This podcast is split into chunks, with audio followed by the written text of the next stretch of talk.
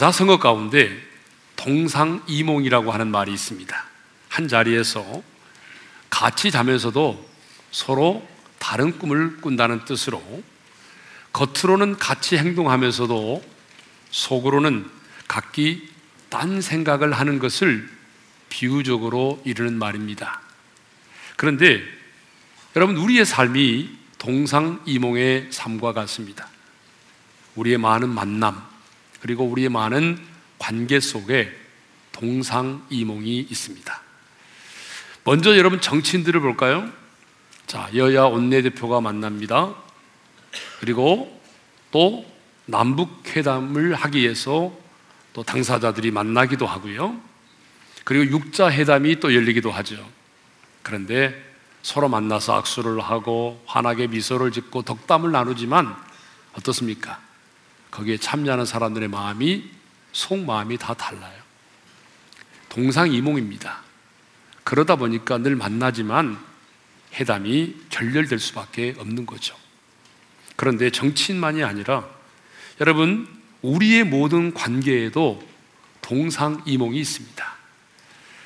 지난해 KAC라고 하는 아버지다움 연구소에서 35살에서 49살까지의 아버지 1000명, 그리고 15살에서 24살까지의 자녀들 500명을 대상으로 설문조사를 했습니다. 자, 아버지들에게 아버지 역할이 무엇이냐라고 물었더니 가장 많은 아버지들이 현실적으로 돈을 버는 것이라고 대답을 했습니다. 이상적 아버지의 조건으로 경제력을 꼽은 거죠. 그런데 자녀들은요, 아버지가 돈을 버는 것보다 가족과 함께 지내는 것을 최우선으로 생각한다는 거예요. 현실적으로 돈이 중요하지만, 그러나 그것보다는 부모님과의 대화를 통한 소통을 더 중요한 가치로 생각하고 있다는 거예요. 자, 이렇게 서로의 생각이 다르다 보니까 아버지들은 끄떡하면 돈 못 번다고 너 나 무시하냐? 라고 서운해하고, 자녀들은 아빠랑은 말이 안 통한다라며 답답해합니다. 여러분, 이렇게 아버지와 아들, 자식 사이에도 서로 다른 생각을 가지고 있습니다. 여러분, 또 부모와 이 자녀 세대 간의 수명과 관련된 동상이몽이 있습니다. 여러분, 한때 9988-234라 그런 건배사가 유행을 한 적이 있었어요. 자, 99세까지 팔팔하게 살다가 2, 3일 앓고 죽자, 그런 얘기잖아요.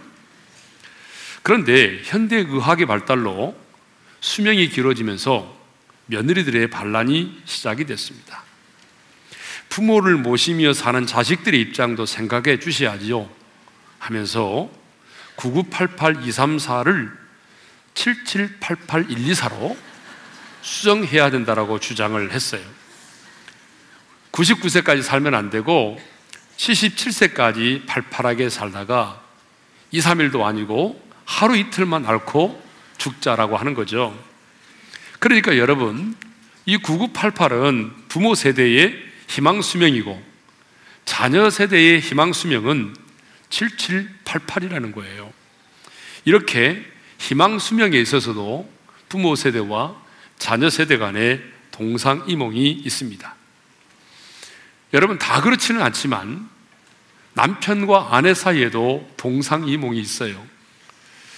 제 아내가 여자 고등학교 교사를 몇 년 한 적이 있습니다. 그런데 졸업한 제자 중에 유부남과 사귐을 가는 제자가 있었어요.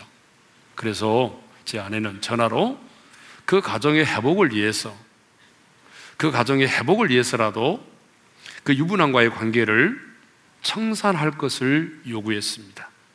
하지만 그 제자는 그 관계를 청산하지 못했어요. 왜냐하면 그 유부남이 자기 아내가 암에 걸려 얼마 있지 않으면 죽게 될 터이니 조금만 더 참아달라고 했다는 거예요.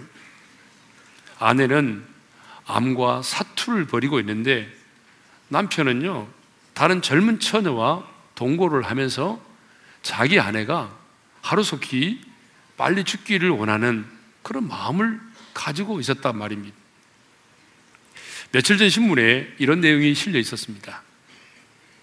부모는 자식을 위해 올인했는데 그 자식은 어머니를 죽이고 싶어 해 라고 하는 타이틀이었어요. 무슨 말입니까? 부모는 그 자식을 위해서 모든 것을 바치고 그야말로 모든 것을 희생을 했는데 그 자식은 그 어머니를 죽이고 싶도록 미워한다는 것이죠. 아들을 향한 엄마의 생각과 엄마를 향한 아들의 생각이 달라도 너무나 달랐던 것입니다. 그런데 우리 인간과 하나님 사이에도 동상이몽이 있습니다. 성경을 보게 되면 우리 예수님께서 나귀를 타시고 예루살렘에 입성을 하셨어요. 그때에 예루살렘에 있던 수많은 군중들이 여러분 자기들의 겉옷을 길에 펴고 종려나뭇가지를 흔들면서 호산나 호산나를 외치며 주님의 예루살렘 입성을 환영했습니다. 그러한 그들이 여러분 5일 후에는 빌라도 앞에서 예수를 십자가에 못 박으소서라고 외쳤던 것입니다. 왜냐하면 예수님의 생각과 그들의 생각이 너무나 달랐기 때문이죠.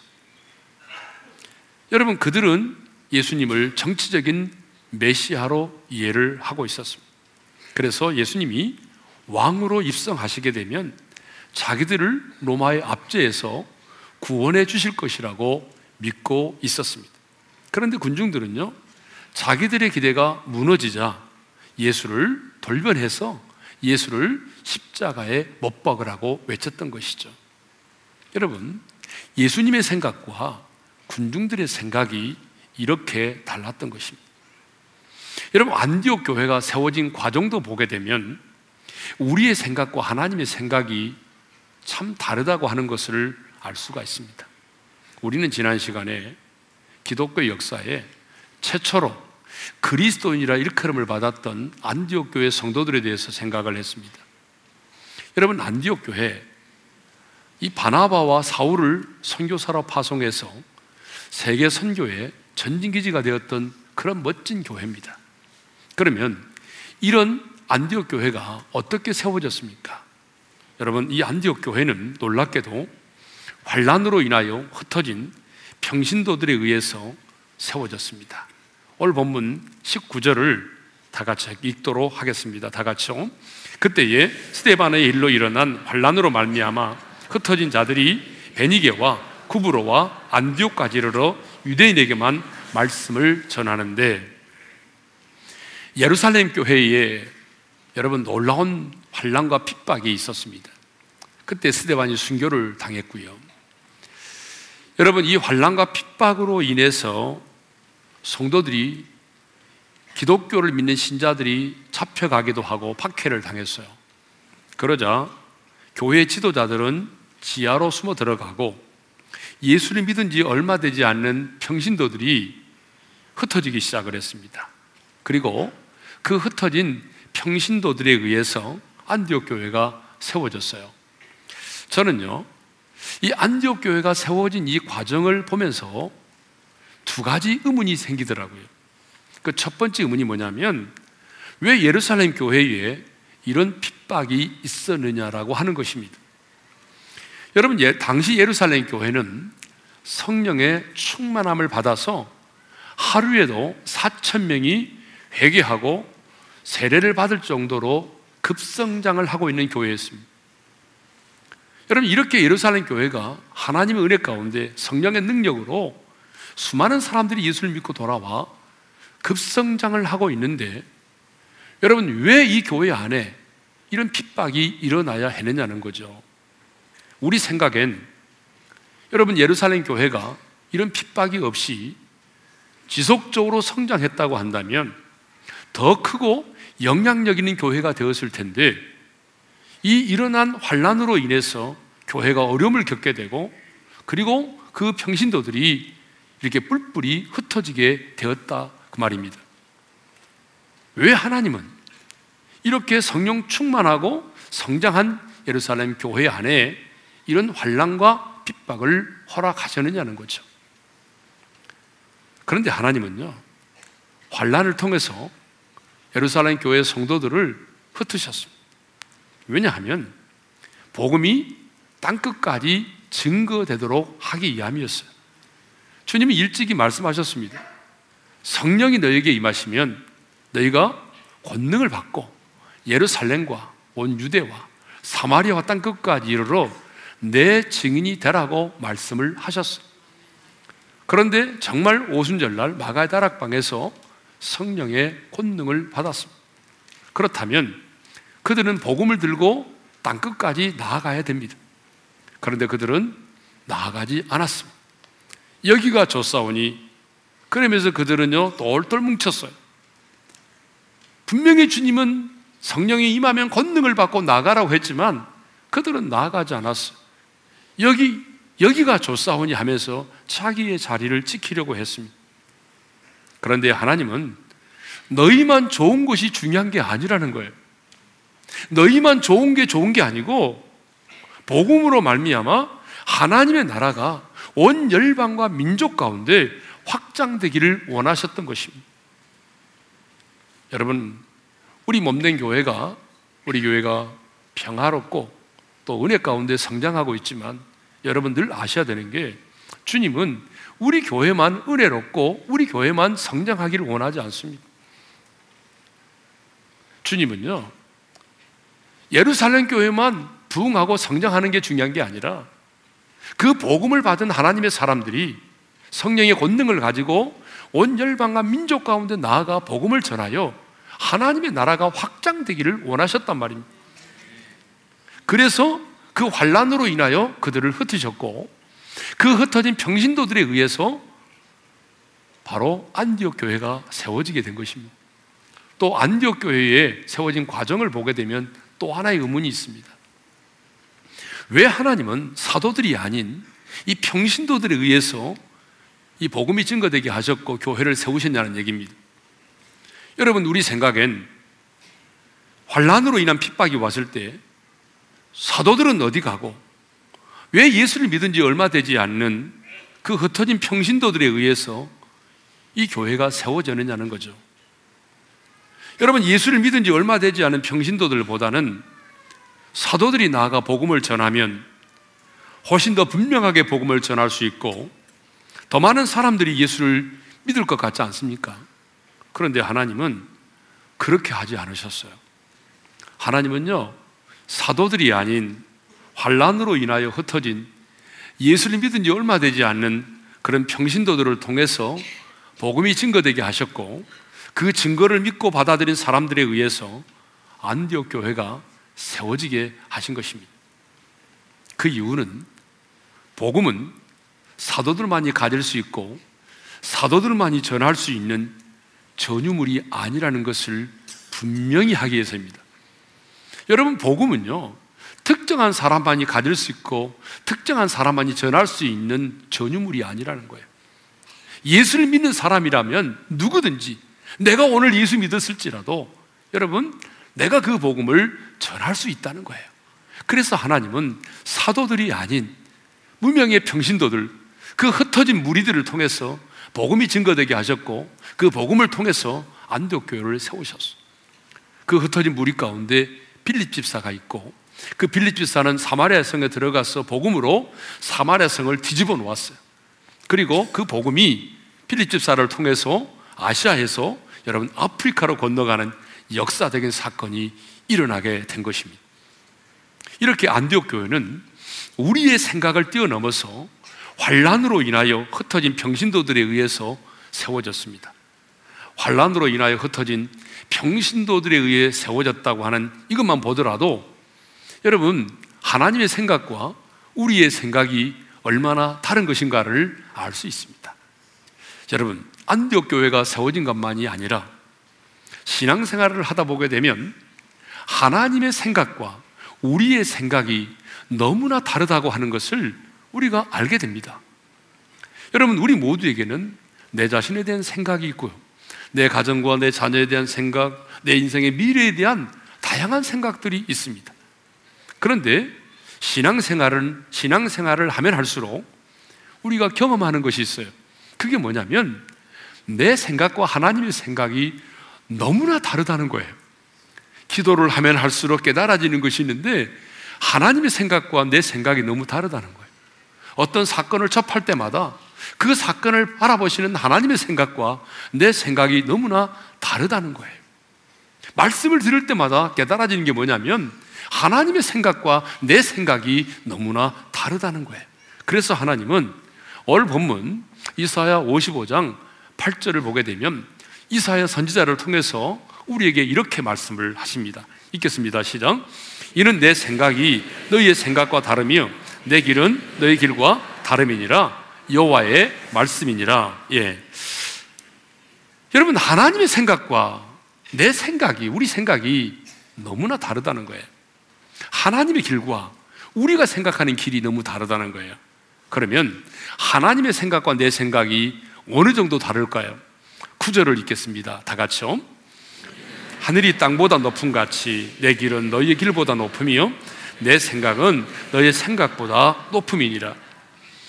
여러분, 하나님의 생각과 내 생각이 어느 정도 다르냐 그러면 하늘과 땅의 차이만큼 다르다는 거예요. 여러분, 하늘과 땅은 어떨 때 쓰는 말이죠? 측량할 수 없을 때 쓰는 말이잖아요. 여러분이 자주 묻죠, 아이들한테. 너 엄마 아빠 얼마나 사랑해? 또 연애하면서 묻잖아요. 자기야, 너 나 얼마나 사랑해? 이렇게 물으면 뭐라고 말하죠? 하늘과 땅만큼 그러잖아요. 측량할 수 없을 만큼 그런 표현이거든요. 근데 하나님의 생각과 우리 생각이 얼마나 다르면 하나님이 하늘과 땅의 차이만큼 다르다고 말씀을 하셨겠어요?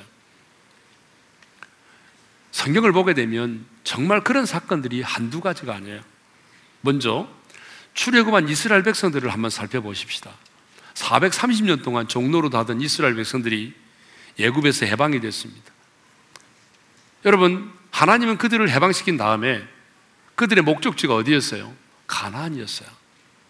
그런데 여러분, 이 고센 땅에서, 애굽의 고센 땅에서 출애굽을 맞이한 이스라엘 백성들이 블레셋 땅을 거쳐 들어가게 되면 빠르면 일주일, 늦어도 2주일이면은 여러분 가나안 땅에 들어갈 수 있어요. 지름길이죠.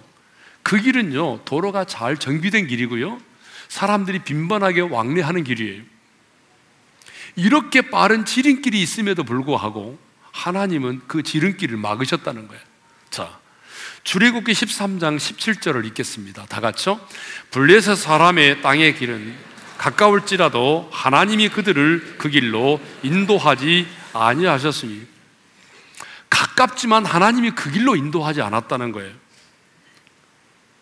하나님은 그 길을 막으시고요, 어디로 인도하셨냐면 정반대 길로 인도하셨어요.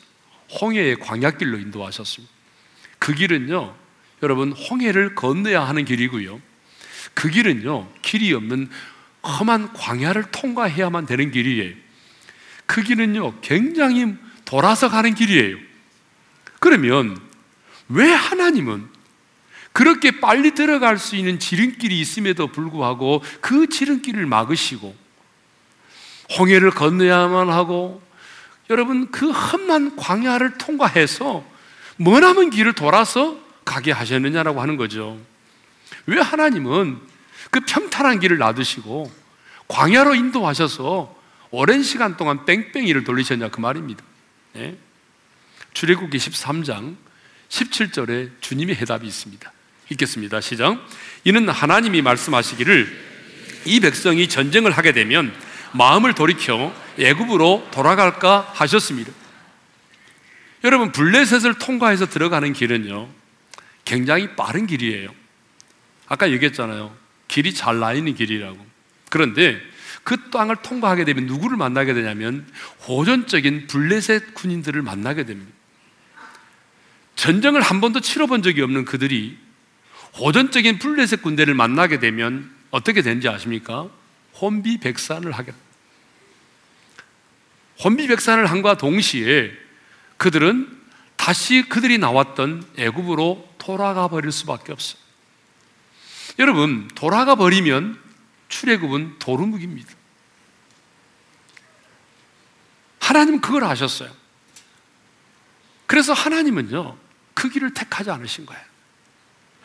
우리 인간의 입장에서 보게 되면 홍해의 광야길이 너무 힘들고 너무 어렵고 시간이 많이 걸리는 길이기 때문에 우리 입장에서는 그 길이 지름길이 아니에요. 그런데 하나님께서 보시면, 하나님의 입장에서는요, 그 길이 가장 안전하고 그 길이 다시 우리가 애굽으로 돌아갈 수 없는 지름길이라는 걸 하나님은 아셨어요. 여러분, 출애굽의 사건은요, 단순한 이스라엘의 역사적인 사건을 말하는 게 아니에요. 우리의 구원의 과정을 계시하고 있는 사건이에요. 그러므로 여러분, 이스라엘 백성들이 출애굽을 했다, 이것은 우리가 사탄의 사슬에서 해방된 걸 말하잖아요. 죄와 사망의 법에서 해방된 걸 말하고, 홍해를 걷는 건 뭘 말하죠? 우리가 세례를 받는 걸 말한단 말이에요. 예수님과 함께 내가 죽고 예수님과 함께 다시 살리심을 입은 것을 말해주는 게 홍해 사건이에요. 그러니까 이스라엘 백성들은 홍해를 건넜어요. 홍해를 건너면서 뭘 생각했어요? 우리도 이 물속에 빠져 죽어야 되는데 하나님의 은혜로 살았구나. 뒤따라오는 애굽의 군대가 물에 수장되는 것을 보았어요. 그들의 모습을 보면서 우리도 저렇게 죽어야 되는데 하나님의 은혜로 살았구나 뿐만 아니라 다시는 돌아갈 수 없구나 라고 하는 것을 하나님이 깨닫게 하신 거예요. 이스라엘 백성들이 끄떡하면 돌아가고자 했지만 여러분, 홍해를 건너서 애굽으로 돌아갈 수는 없었어요. 여러분, 다시 돌아갈 수 없는 길이라면 그 길이 힘들고 어려워도 그 길이 우리의 인생에는 지름길인 것입니다. 할렐루야. 그러니까 하나님 보실 때는요, 광야의 인생길이 멀고 먼 길이고 험한 길이지만 다시 돌아갈 수 없는 가장 최고의 지름길이었다, 그 얘기죠. 하나님의 생각과 우리의 생각이 달라도 너무나 다른 겁니다. 예. 그런데 여러분, 우리 기도 생활도 마찬가지예요.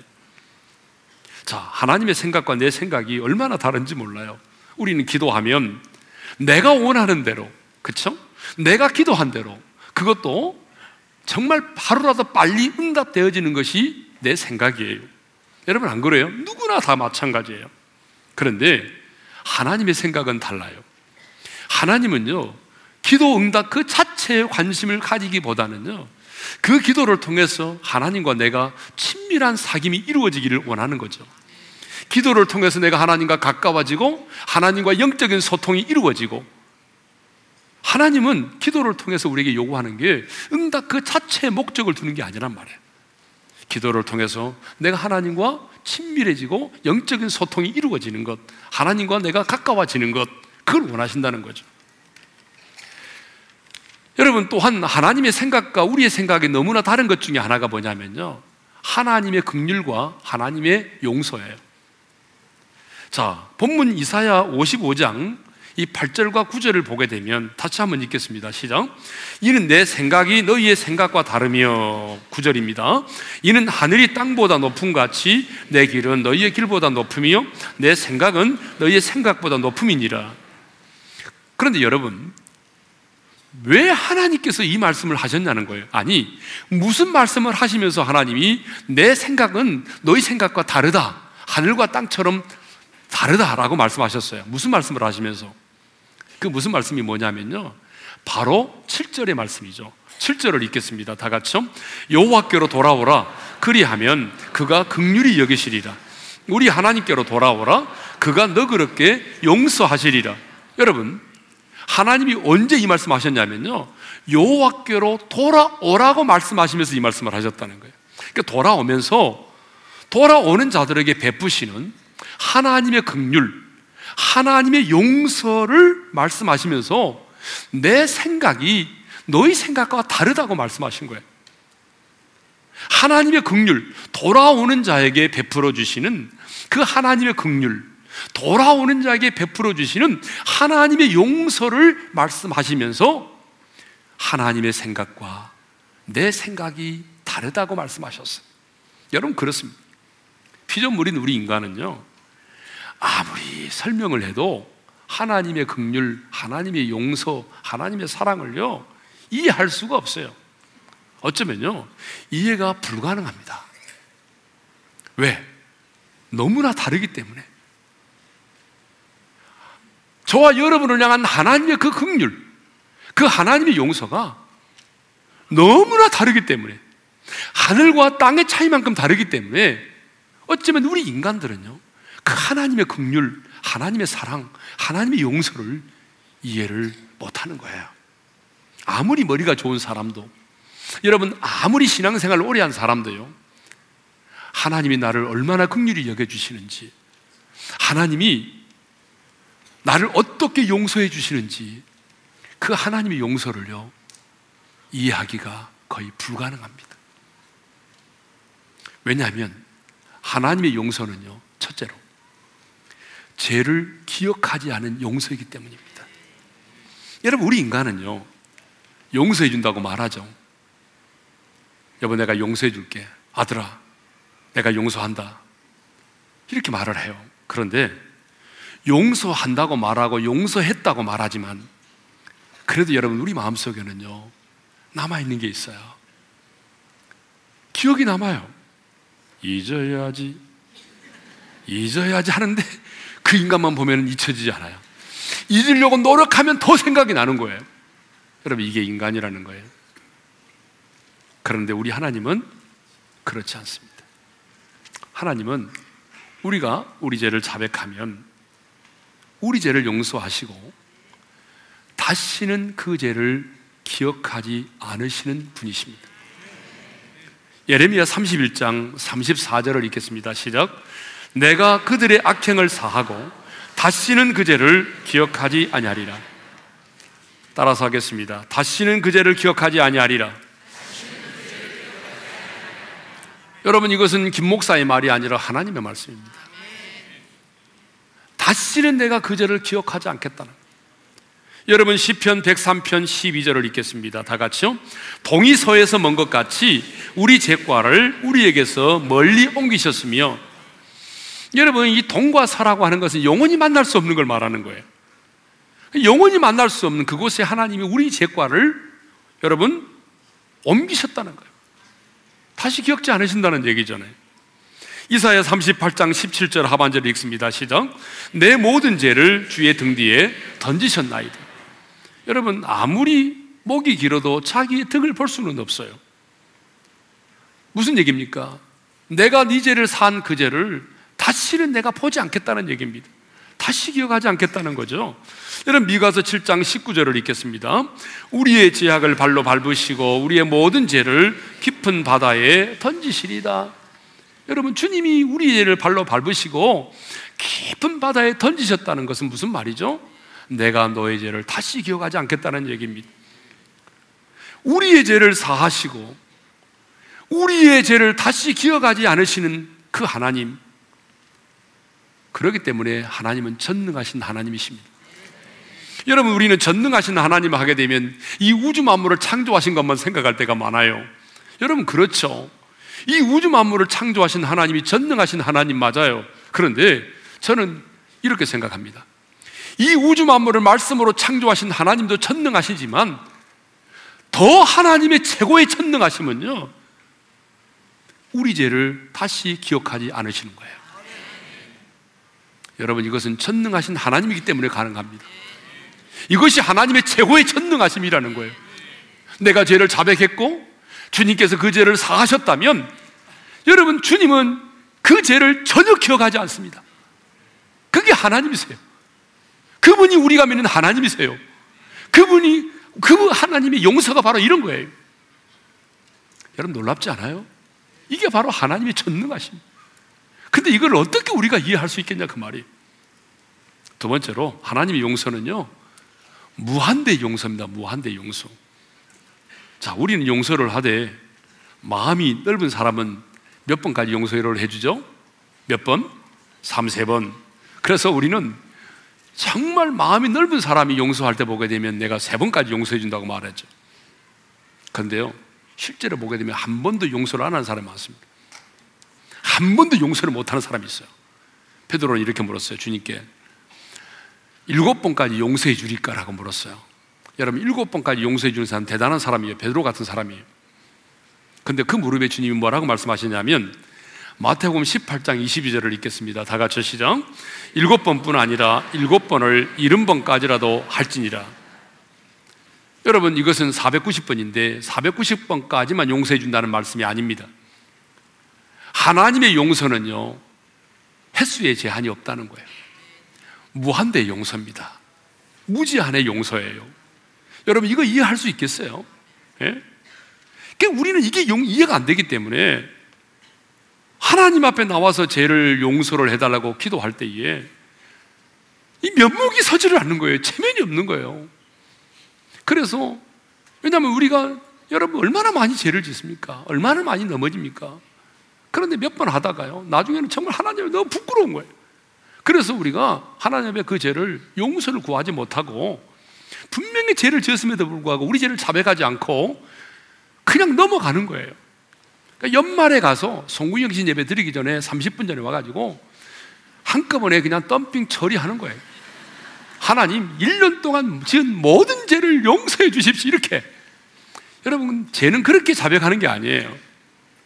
여러분, 이 말은요, 우리가 일부러 반복해서 죄를 지으라는 그런 말이 아니고요, 내가 연약해서 내 안에는 그 죄성과 연약함 때문에 죄를 지었다고 한다면, 여러분, 내가 그 죄를 자백하지 않아도 주님은 다 알고 계십니다. 여러분, 그러지 않아요? 내가 죄를 자백해야 하면 주님이 아는 거 아니잖아요.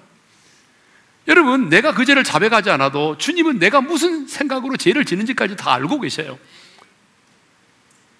그런데 놀라운 사실은요, 내가 그 죄를 자백하면 우리 주님은요, 기다렸다는 듯이 우리 죄를 사유하신다는 거예요.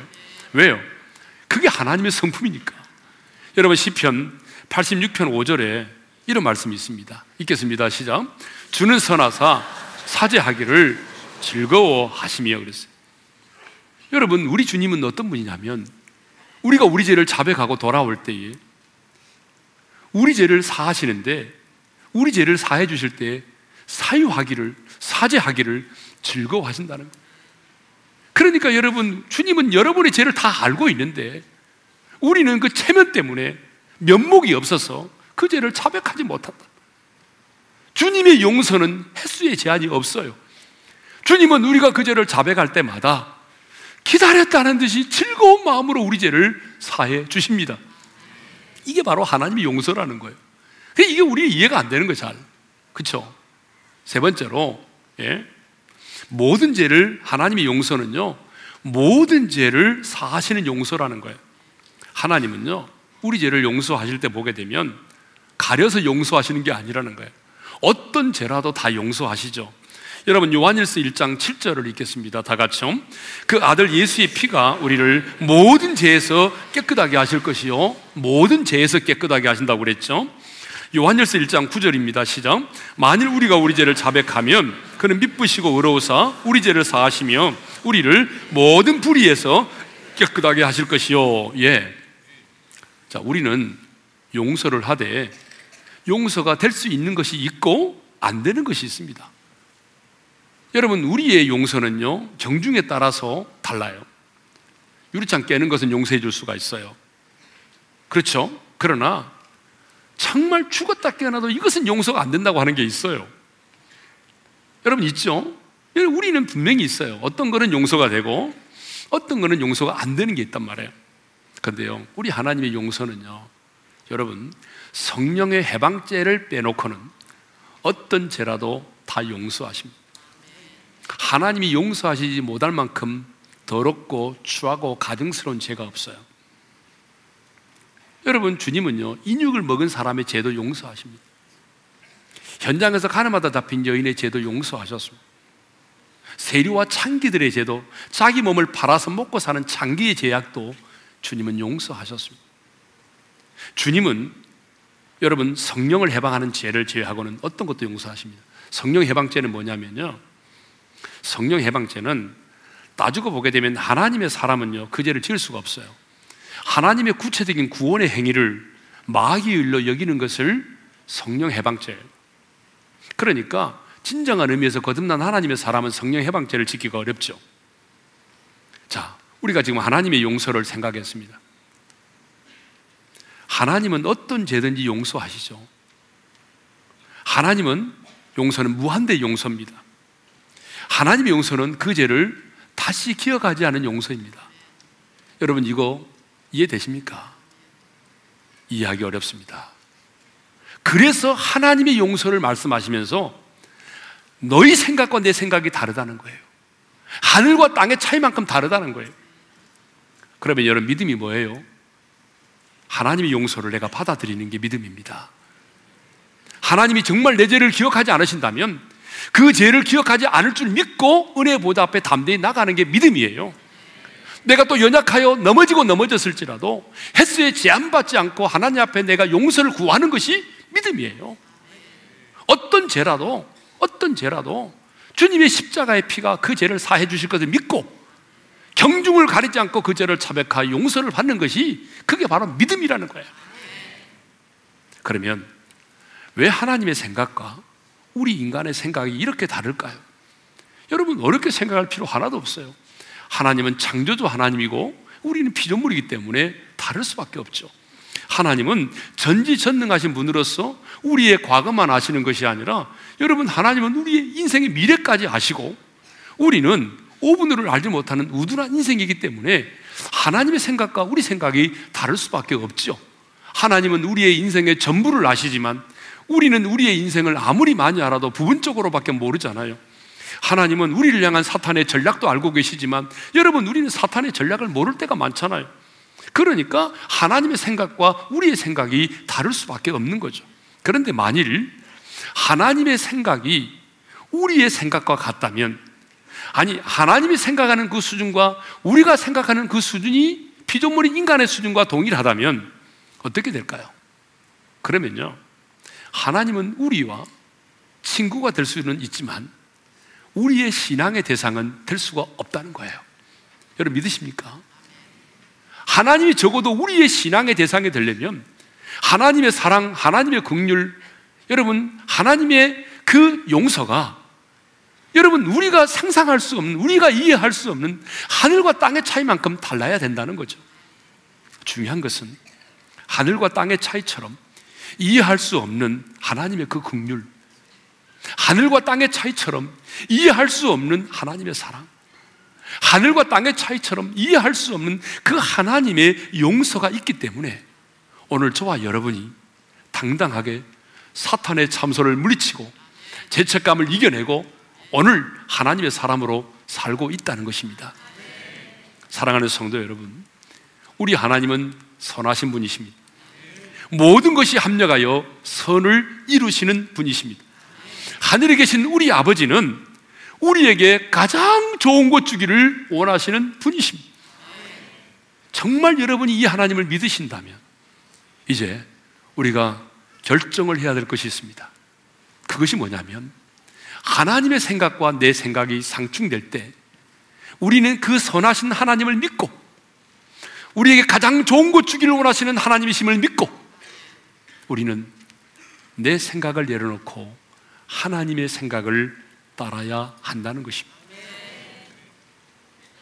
우리 예수님이 겟세마네 동산에서 자신의 생각을 내려놓고 아버지의 뜻을 따랐던 것처럼, 여러분 기도 생활하면서 어떤 사건을 접하면서 또 하나님의 말씀을 듣고 여러 가지 우리가 신앙생활하는 과정 속에서 하나님의 생각과 내 생각이 다르다고 하는 것을 느낄 때가 많습니다. 그럴 때 여러분, 여러분의 생각을 쳐서 복종시키십시오. 주님의 생각을 따르시기를 바랍니다. 하나님의 생각을 끌어들여 내 생각에 맞추려 하지 말고, 여러분, 여러분의 생각을 접고 하나님의 생각을 따르시기를 바랍니다. 그래서 하나님의 생각이 나의 생각이 되고 하나님의 길이 내 인생의 길이 될 때 우리는 가장 행복한 하나님의 사람으로 이 땅을 살아갈 수 있는 것입니다. 하나님 앞에서 동상이몽을 버리십시다. 우리 찬양합시다. 하나님은 너를 만드신 분. 하나님은 너를 만드신 분, 너를 가장 많이 알고 계시며, 하나님은 너를 만드신 분, 너를 가장 깊이 이해하신다. 그의 생각 셀 수 없고 사람이 무궁하며 그의 성실 날마다 새롭고 그의 사랑 끝이 없단다. 자, 우리 한번 눈을 감고 주신 말씀 마음에 새기며 기도하기를 원합니다.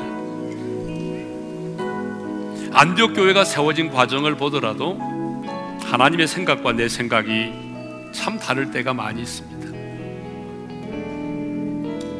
신앙생활 하다 보게 되면 왜 이렇게 하나님의 생각과 내 생각이 다를까? 내 생각과 하나님의 생각이 상충될 때가 많이 있습니다. 그럴 때 여러분, 내가 믿는 그 하나님은 선하신 분이고 모든 것을 합력하여 선을 이루신 분이고 가장 좋은 것 주기를 원하시는 하늘의 아버지심을 믿기에, 여러분, 우리는 우리의 생각을 내려놓고 하나님의 생각을 따라야 하는 것입니다. 믿음은 하나님의 생각을 받아들이는 것입니다. 용서만 하더라도 그렇습니다. 여러분, 우리 하나님은요, 우리 죄를 용서하시되 경중을 따라서 용서하지 않습니다. 횟수의 제한이 없이 용서하십니다. 아니, 우리 죄를 다시는 기억하지 않으신다고 말씀하셨어요. 그런데 여러분, 우리는 사탄의 참소 앞에 무릎을 꿇습니다. 내가 분명히 하나님 앞에 그 죄를 자백했고 용서를 받았음에도 불구하고 다시 그 죄의 참소 앞에 무릎을 꿇고 은혜의 보좌 앞에 나가지 못할 때가 얼마나 많이 있습니까? 그러나 여러분이 분명히 주께로 돌아왔고 그 죄를 자백했다면 주님은 여러분의 그 죄를 기억하지 않습니다. 횟수의 제한 없이 여러분 하나님 앞에 넘어질 때마다 그 죄를 자백하며 용서를 구하십시오. 죄의 경중과는 상관없이 여러분 용서를 구하십시오. 그 용서를 받아들이는 것이 바로 믿음인 것입니다. 오늘 이 시간 우리 두 손을 좀 가볍게 들고 주의 한번 물은 다음에 기도할 텐데, 하나님의 생각과 내 생각이 상충될 때에 내 생각을 내려놓고 하나님의 생각을 받아들일 수 있게 해달라고 우리 다같이 주여 한번 외치고 부르짖어 기도하며 나가십시다. 주여! 거룩하신 아버지 하나님, 내 생각이 너희 생각과 다르다고 말씀하셨습니다. 그렇습니다 주님, 우리가 이 땅을 살아가면서 하나님의 생각과 내 생각이 다를 때가 얼마나 많은지 모릅니다. 기도하면서 하나님의 말씀을 묵상하면서 어떤 사건과 사고를 접하면서 하나님의 생각과 내 생각이 다를 때가 많습니다. 하나님, 그럴 때에 하나님의 내 생각을 내려놓으시기를 원합니다. 하나님, 우리 주님처럼 내 자신을 부인하고 내 생각을 쳐서 복종시키며 주님의 뜻, 하나님의 생각을 받아들이기를 원합니다. 오늘 죄책감에 휘날리는 자가 있으니까 하나님의 용서를 받아들임으로 말미암아 이 모든 죄책감으로부터 자유함을 얻게 하여 주옵소서. 하나님의 은혜를 받아들이게 도와주셨습니다. 하나님이여, 당당하게 은혜의 보좌 앞에 나가게 도와주시옵소서.